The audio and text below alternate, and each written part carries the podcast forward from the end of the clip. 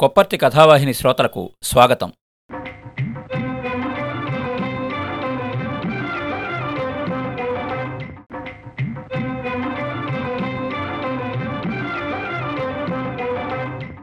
కథాభిమానులకి నమస్కారం.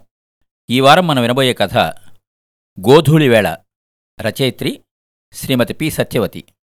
చదువుతున్నది కొప్పర్తి రాంబాబు విశ్రాంత ఉద్యోగి ఇండియన్ బ్యాంక్ విజయవాడ. ఓ ఆదివారం మధ్యాహ్నం చినుకుల్లో తడిసి ఇంట్లో అడుగు పెడుతూ ఉంటే అమ్మా నాన్న వంటింట్లో హడావిడి పడుతూ ఏదో వండుతూ వాదించుకుంటున్నారు. వాదన వంట గురించి కాదు విద్యా విధానం గురించి. ఆవిడ అధ్యాపకురాలు ఈయనేమో ప్రొఫెసర్. ఆవిడ పొయ్యి మీద బాండీ పెట్టి నూనె పోసింది. గిన్నెలో శనగపిండేసి కలుపుతోంది.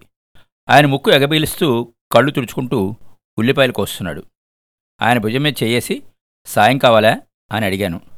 వెంటనే మా అమ్మ శనగపిండి గిన్నె నా ముందు పెట్టి పకోడీలేసి నేను పేపర్లు దిద్దుకోవాలి అని వెళ్ళిపోయింది. మరో భారతమాత అయితే యూనివర్సిటీలో నాలుగేళ్ళ నుంచి పరిశోధన చేస్తూ అలసిపోతున్న నన్ను ఇలా పొయ్యి ముందుకు నెట్టదు. ఈవిడ అదొక తరహా మాత. ఏం చేస్తాం? నాకు కొంచెం ఉల్లిపాయలు కోసి పెట్టకూడదు అని నాలిక ఖర్చుకున్నాడు నాన్న. వెంటనే కళ్ళు కూడా తుడుచుకున్నాడు. తన కుటుంబంలో స్త్రీలెవరూ కంటతడి పెట్టకూడదు అలా పెట్టనివ్వను అని కనీసం ఉల్లిపాయలు తరుగుతూ కూడా కంటనీరు కార్చరాదని చిన్నతనంలోనే శపథం చేశాట అమ్మని నన్ను ఉల్లిపాయలు కోయినేవాడు ఏదైనా ఊరెళ్ళాల్సి వస్తే ఓ అరకిలో ఉల్లిపాయలు తరిగి ఫ్రిడ్జ్లో పెట్టెళ్తాడు. బంగారు తండ్రి నా తండ్రి. దానికో పెద్ద కథ ఉందిలేండి. అసలు మా నాన్నని వాళ్ళ ఊళ్ళో అందరూ చెరువు తులసిమ్మ గారి మనవడు అని పిలుస్తారు. ప్రొఫెసర్ సోన్సో అనరు. చెరువు తులసిమ్మ గారంటే మా నాన్నగారి ఊరికి మహాలక్ష్మి. అసలు ఆవిడ పేరే మహాలక్ష్మి. చెరువు తులసిమ్మగా పేరు పడిపోయింది. మహాలక్ష్మి గారికి ఎనిమిదో ఏట పెళ్ళయింది. అప్పటికి పెళ్ళి కొడుక్కి పదహారేళ్ళట. ఈ ఎనిమిదేళ్ళ గుంట ఎప్పుడు ఈడేరుతుంది ఎప్పుడు కాపురానికి వస్తుంది అని ఆమె పెనిమిటే కాక పెనిమిటి నాయనమ్మ ఇద్దరు ఇల్లు పట్టిన మేనత్తలు తల్లి ఎదురుచూస్తున్నారు పదిహేనో ఏట పైట వేసుకుని ఈవిడ అత్తగారింట్లో కుడిపాదం పెట్టిందిట. అప్పటికి మొగుడు నాయనమ్మ మేనత్తలు తల్లి పగలంతా ఈవిడ్ని వంకాయనో చిలకడదుంపనో కాల్చినట్టు కాల్చుకు తినేవాళ్ళు. పగలంతా పనితోనూ సాధింపులతోనూ అలిసిపోయి రాత్రివేళ ఇన్ని వేణీళ్ళు వంటి మీద గుమరించుకుని హాయిగా కొనుక్కు తీద్దామంటే వీల్లేకుండా ఆయన గారి శృంగార దండయాత్ర. అదేమిటో ఎందుకో అర్థం కాదు. భయము బాధ అసహ్యం. ఎవరితో చెప్పుకోవాలి? అమ్మకి ఉత్తరం రాద్దామంటే తనకి రాయడం రాదు. ఆవిడికి చదవడం అసలే రాదు. ఈవిడ ఊరి నుంచి ఎవరైనా వస్తేనే ఎదురు చూడగా చూడగా సంక్రాంతి పండగొచ్చింది. నాన్నొచ్చి ఇద్దరిని తీసుకెళ్ళాడు. ఈయనెందుకు బాబు? అనిపించింది కానీ తప్పదు కదా.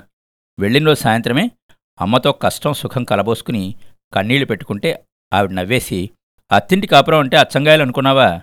ఆడపుట కంటే అంతే మరి. మేమంతా అలా బాధపడ్డవాళ్ళం కాదు. అదే అలవాటవుతుంది అని చెప్పి చేగోడీలు అరిసెలు మడత కాజాలు వండి పెట్టింది అంతే ఇంకెవరితోనూ తన గోడు చెప్పుకోలేదావిడ. సాయంత్రం వేళ పనంతా పూర్తి చేసుకుని పెరటి మధ్యలో ఉన్న తులసికోట దగ్గర కూర్చుని కరువు తీరా ఏడ్చేది. తన కష్టసుఖాలన్నీ ఆ తులసమ్మ తల్లితో మనవి చేసుకునేది. సాయంత్రం వేళ ఆ ఇంటి కోడలు అలా తులసి గట్టు మీద కూర్చుని ధ్యానంలో మునిగిపోవడం ఇంట్లో వాళ్ళకేగాక బయటి వాళ్ళకి కూడా తెలుసు. ఆవిడ అక్కడ కూర్చుని తులసమ్మను ధ్యానించుకుంటోంది అని అనుకునేవారు. ఆవిడ అలా పదేళ్ళపాటు రోజు సాయంత్రం అక్కడ కూర్చుండగా కూర్చుండగా ఆవిడ కన్నీళ్ళు తులసికోట చుట్టూ చెరువయ్యాయి. ఇంట్లో వాళ్ళకి ఊళ్ళో వాళ్ళకి అదొక అద్భుతమైంది. మహాలక్ష్మ ప్రార్థనలకి తులసమ్మ కరిగిపోయి చెరువు సృష్టించిందని తలపోశారు. నాయనమ్మ ప్రతిష్ట పెరిగింది. ఈలోగా ఆవిడికి ఐదుగురు పిల్లలు పుట్టారు. ఇద్దరు ముసలి మేనత్తలు పోయారు. మొగుడు నాయనమ్మ సరే సరి. ముగ్గురు మోపిల్లలు వరుసగా కరణం. పెరట్లో చెరువు ఏర్పడడానికి కారణం. ఇవన్నీ నాయనమ్మకి అదృష్టాన్ని తెచ్చాయి. ఇంటా బయట గౌరవం హెచ్చింది. మహాపతివ్రత చెరువు తులసమ్మగా ఆవిడ పేరు పక్కపక్క గ్రామాలకి కూడా పాకింది. పూర్వం కార్తీక మాసంలో దీపాలు వదలడానికి ఊరిబయట చెరువుకి వెళ్ళే ఆడవాళ్ళు ఇప్పుడు ఈ చెరువుకే రావడం మొదలుపెట్టారు. నాయనమ్మ మొహం చూస్తే చాలు అదృష్టం అనుకునేవారు. ఆ చెరువులో ఇంటి ఆడవాళ్ళు స్నానాలు చేసేవాళ్ళు మడిబట్టలు ఉతుక్కునేవారు పిల్లలు ఈత కొట్టేవారు. అయితే తాగడానికి మాత్రం ఉప్పగా ఉండేవి నీళ్ళు. పల్లెటూళ్ళలో వెయ్యి గజాల కొంప లంకంత పెరడు గనక చెరువులొచ్చినా వరదలొచ్చినా సర్దుకున్నాయి. సిటీలో అట్లాంటివి జరిగితే గదుల్లో పడవలేసుకుని తిరగాలి కదా అని మా నాన్న చిన్నప్పుడే ఈ ఉల్లిపాయల శపథం తీసుకున్నాడు. నూనె మరిగిపోతోంది. శనగపిండిలో ఉల్లిపాయలు కలిపి కొంచెం వంట సోడా కలిపి చిన్న చిన్న ఉండలుగా చేసుకోవాలి. వాటిని మరిగే నూనెలో దోరగా వేయించాలి. అంటే బంగారం రంగు వచ్చేదాకా వేయించాలి. చిల్లుల గరిటెలో నూనె ఓడ్చి తీయాలి. అలా తీసేటప్పుడు వేడివేడి నూనె బిందులు వంటి మీద పడితే ఎగిరి గంతులేయాలి. ఇప్పుడు ఘుమఘుమలాడే సారీ కరకరలాడే పకోడీలు తయారు. వెధవ శబ్దాలు నువ్వును. ముక్కు మొహం ఏకమైపోయి వెళ్ళి మొహం చేతులు కడుక్కొచ్చి పకోడీలు తిను అని అమ్మ ముద్దుగా కోపడుతుంది నాన్నని. నాన్న వాళ్ళ నాయనమ్మ చాలా గొప్పది అన్నాను అమ్మ ముందు పకోడీల ప్లేట్ పెట్టి. ఆవిడ నా వైపు ఒకసారి చూసి పేపర్లు దిద్దుకుంటూ పకోడీలు తినడం మొదలుపెట్టింది. పేపర్లు నేను కూడా చూసి పెడతాను కానీ ఈ ఆదివారం ఇలా చినుకులు పడుతూ ఉండగా మీ నాయనమ్మ గురించి చెబుతూ అన్నాను. నాన్నైతే అడక్కపోయినా తన గురించి తెగ చెప్పేస్తాడు. ఈవిడ అలా కాదు. అడిగించుకుని మరీ గాని చెప్పదు. చెప్పేవాళ్ళకి అడిగేవాళ్ళు ఎప్పుడూ లోకువేట కదా. చెప్పు తల్లి మీ నాయనమ్మ తన పాతివ్రత్య మహిమతో ఏ అద్భుతాలు సృష్టించింది? చెరువుల నదుల సముద్రాల? అన్నాను. వాళ్ళ వంశంలో ఇలాంటి అద్భుత చరిత్రలు లేవు అన్నారు ప్రొఫెసర్ గారు వెంటనే.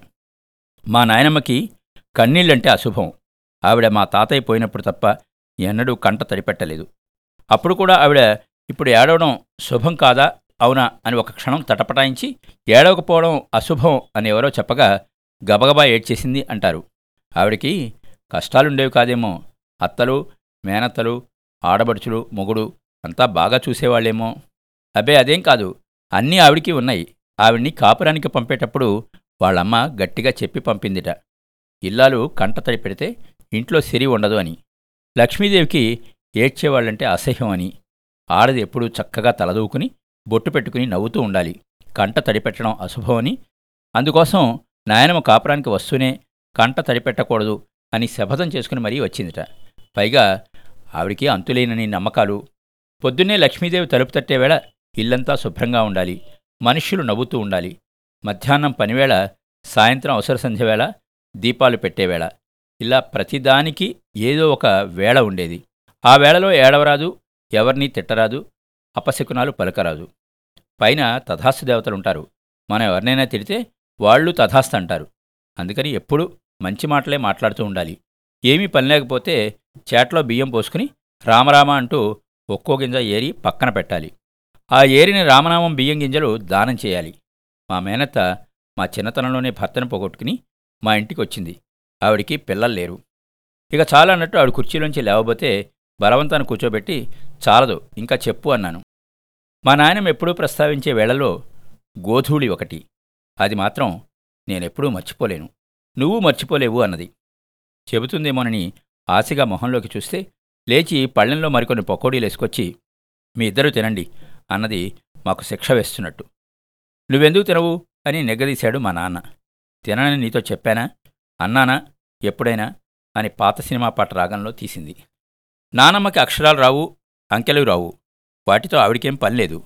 ఇంట్లో ఏం కావాలన్నా పిల్లలతో చెప్తే వాళ్ళు తాతయ్యకి చెప్పేవాళ్ళు.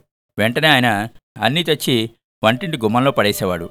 డబ్బు ట్రాన్సాక్షన్తో ఆవిడకేమీ పని లేదు. అసలు వాటిని గుర్తుపట్టడం కూడా తెలియదు ఒకసారి పొలంలో పనిచేసే రైతు ఒక ఆయన పది రూపాయల నోట్ల కట్ట తెచ్చి ఆవిడ చేతికిచ్చి దాచిపెట్టమన్నట ఈవిడ దాన్ని చూరులో పెట్టింది. మూడో రోజు ఆయన డబ్బు అడిగేసరికి అది కాస్త ఎలకలు కొట్టేశాయి. నూట యాభై రూపాయలంటే ఆ రోజుల్లో పది కాసుల బంగారం వచ్చేదిట. తాతయ్య శివతాండవం చేసేశాడు. ఈవిడేదో చెప్పబోతే చెంప చెళ్ళు మనిపించాట మిట్ట మధ్యాహ్నం వేళ ఈవిడ వంటింట్లోకి వెళ్ళిపోయి రామకోటి బియ్యం చాట ముందు కూచుంది మా అత్తయ్య ఆవిడ దగ్గర చేరి నాన్న మరీను అనబోయిందిట. ఈవిడ వెంటనే ఆ మహారాజునేం అనుకో. తప్పు చేస్తే దేవుడు మాత్రం శిక్షించడా ఏమిటి? అన్నదిట. ఆవిడ పచ్చని పసిమి బుగ్గల మీద ఎర్రగా తేలిన వేళ్ళు చూసి అత్తయ్యకి కోపము ఏడుపు వచ్చాయి. ఏడిస్తే తల్లి తిడుతుందని అక్కడి నుంచి లేచిపోయిందిట. ఆహా ఓ రోజు సాయంత్రం మా అత్తయ్య పది లాంతర్లు పదిహేను బుడ్డి దీపాలు చుట్టూ పెట్టుకుని ఓ మసిగుడ్డ గుప్పెడి ముగ్గు తెచ్చుకుని నడిమి హాల్లో సెటిల్ అయిపోయింది ఆవిడ ప్రతిరోజు సాయంత్రం ఒక గంట సేపు ఈ కార్యక్రమం నిర్వహిస్తుంది. ఆ సమయంలో అమ్మ సాయంత్రం వంటకి కూరలు కోసుకుంటూనో పొలం నుంచి వచ్చిన జీతగాడికి అన్నం పెడుతూనో అతగాడి చేత ఉలవలు రుబ్బిస్తూనో పెరట్లో ఉంటుంది. నాయనమ్మ అత్తయ్య పక్కనే సంహాన్ని ఆనుకుని కూర్చుంటుంది. ఇద్దరూ ముచ్చట్లు పెట్టుకుంటారు.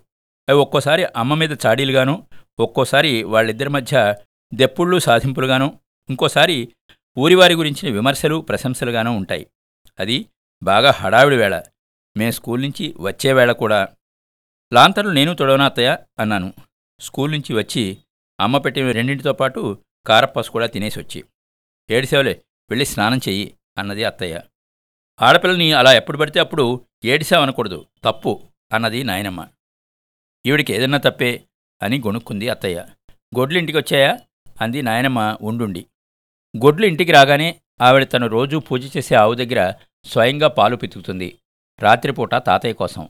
ఆయుర్వేద మందుతో ఆవు పాలు తాగుతాడు ఆయన. దూడకి ఎన్ని వదలాలో మనం ఎన్ని పిండుకోవాలో జీతగాడికి తెలియదని ఆవిడ ఉద్దేశం. తాతయ్యకి కావాల్సినవి గ్లాసుడు. దేవుడి నైవేద్యానికి మరో గ్లాసులు. అంత మాత్రమే పిండి మిగతావి దూడకి వదిలేయాలి. ఈ రెండు గ్లాసులు పట్టేదానికి ఓ చెంబు ఈవిడికి ఒక కొలత కూడా ఉంది. ఒక చెంచా అటు ఇటు అయినా సహించదు. దూడల ప్రాణం తీసేశాము అంటుంది. గొడ్లింటికి వచ్చే వేళని ఏమంటారు నానమ్మ? అన్నాను సరదాకి. గోధూళి వేళంటారే. అదీ తెలీదు. పెద్ద మనిషి కూడా చదివేస్తున్నావు అని దీర్ఘం తీసింది. ఆవిడికి నచ్చని విషయాల్లో పెద్ద మనిషి అయ్యాక నేను చదువుకోవడం కూడా ఒకటి. గోధూళి వేళ అంటే ఏమిటి నాయనమ్మా? గోవులన్నీ ఇంటికి హడావిడిగా పరిగెత్తుకుంటూ వస్తుంటే వాటి అడుగులకి దుమ్మురేగి ఆకాశమంతా ఆకాశం అంతా ఎర్రగా అయిపోతుందిట. అందుకే గోధూళి వేళ అన్నారు అన్నది. గోవులు ఒక్కటేనా? ఎద్దులు వస్తాయి గేదెలు వస్తాయి. వృషభధువులు వేళ అని ఎందుకు అనరు? అన్నాను. గోవులు వేళకింటికి రావడం ముఖ్యం. దూడలు పాల కోసం ఎదురు చూస్తూ ఉంటాయి. మనం పెందరాలే పాలు పితుక్కోవాలి. చీకటి పడితే కోష్టంలో పురుగు పుట్రా ఉంటాయి. గోవులకి ఇంటి దగ్గర చాలా పనులుంటాయి. అవి వేళకి ఇంటికి రావడం మనకు అవసరం. అందుకే గబగబా వాటి వేళకవి పరిగెత్తుకుంటూ వస్తాయి అని అత్తయ్య వ్యాఖ్యానించింది. అంటే ఎద్దుల కన్నా ఆవులే ఎక్కువ ఉపయోగం. అందుకే మనం వాటి పూజ చేస్తాం. అవును కదా నాయనమ్మ? అన్నాను. నాయనమ్మ ఒప్పుకోలేదు. ఎద్దులు పొలం దున్నుతాయి బండి లాగుతాయి. అవి లేకపోతే నీకు తిండెక్కడిది? అందుకని ఎద్దులే గొప్పవి. గోవు సహనానికి పేరు. గోమాత అంటాం. తల్లి లాంటిది. సహనదేవత.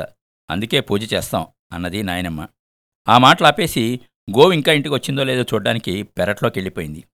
గోధూళి వేళ అనే ఆ మాట మాత్రం నా మనసులో నాటుకుపోయింది. నేను ఎప్పుడూ మర్చిపోలేను. ఈ పేపర్లో మార్కులు టోటల్స్ వేసే ఐదింటికి నాకు బయటికెళ్ళే పనుంది. ఆవిడ్ని ఒక క్షణం ఆపడం మన తరం కాదు.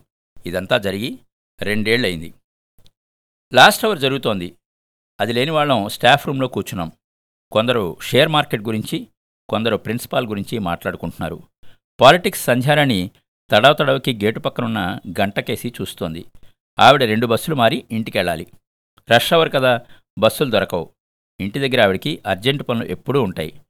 బాట్నీ పుష్పలత తన కొడుక్కి జ్వరం తగ్గలేదని చెబుతోంది. ఈరోజు స్పెషలిస్ట్ అపాయింట్మెంట్ ఉందిట. తెలుగు లెక్చరర్ శివరావు గారిని లిఫ్ట్ అడిగితే ఆయన డైరెక్ట్గా ఇంటికెళ్ళనని చెబుతున్నాడు. దారిలో ఎవరికో సంస్కృతం ట్యూషన్ చెప్పాలట. ఏ ఎనిమిదింటికో గాని ఇంటికి చేరట. బజార్లో పనులు అవి చూసుకుని మిత్ర బృందాన్ని ఒకసారి దర్శించుకుని కానీ వెళ్ళనని ధీమాగా చెబుతున్నాడు. అవును బ్రదర్ ఇంటికెళ్ళి మళ్ళీ రావాలంటే బోరెడు పెట్రోల్ దండగా. దారిలో పనులు చూసుకుని వెళ్ళడమే హాయి. ఇంటికెళ్ళి తినేసి టీవీ చూడడమే కదా అన్నాడు ఇంకో ఆయన. సంధ్యారాణి గేటుకేసి చూస్తూనే ఉంది. పుష్పలత దిగాలుగా కుర్చీకి చేరబడింది. ఇంటికెళ్ళి కొడుకుని తీసుకుని హాస్పిటల్కి వెళ్ళేసరికి టైం అయిపోతుందేమో.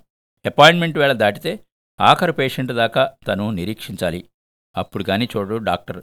రాత్రి పది దాటుతుంది వంటా గింట ఎలాగా? అని ఆలోచిస్తోంది. ఎట్టకేలకు బెల్ మోగింది.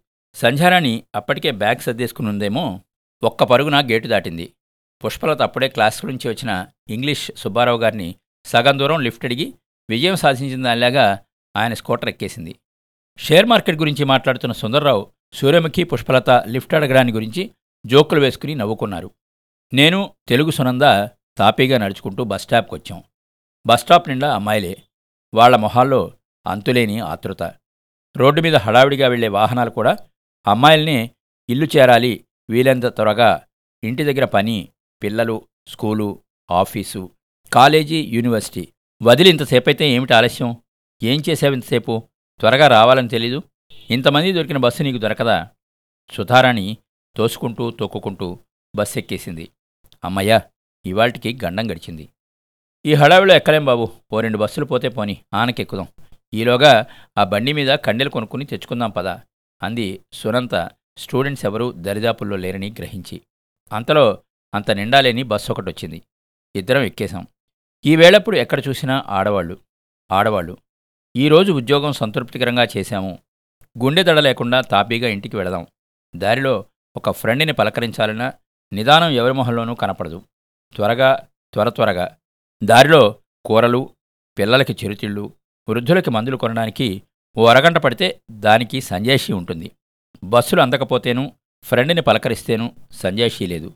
పదండి ముందుకు పదండి తోసుకు పదండి తొక్కుకు పదండి బస్సుల్లోకి ఎక్కండి ఎక్కండి త్వరగా ఊ ఇంకా త్వరగా. ఏమిటో ఏమి ఆతృతో ఏమిటో ఈ ఆడవాళ్ళకి ఇంటికి వెళ్ళడానికి అన్నాను నేను స్వగతంగా నాలో నేను. సునంద చాలా మామూలుగా గోధూళి వేళయింది కదా అన్నది. విన్నారు కదండి? సత్యవతి గారి కథ గోధూళి వేళ. మరో మంచి కథతో మరోసారి కలుద్దాం. మీ కొప్పర్తి రాంబాబు విశ్రాంత ఉద్యోగి ఇండియన్ బ్యాంక్ విజయవాడ.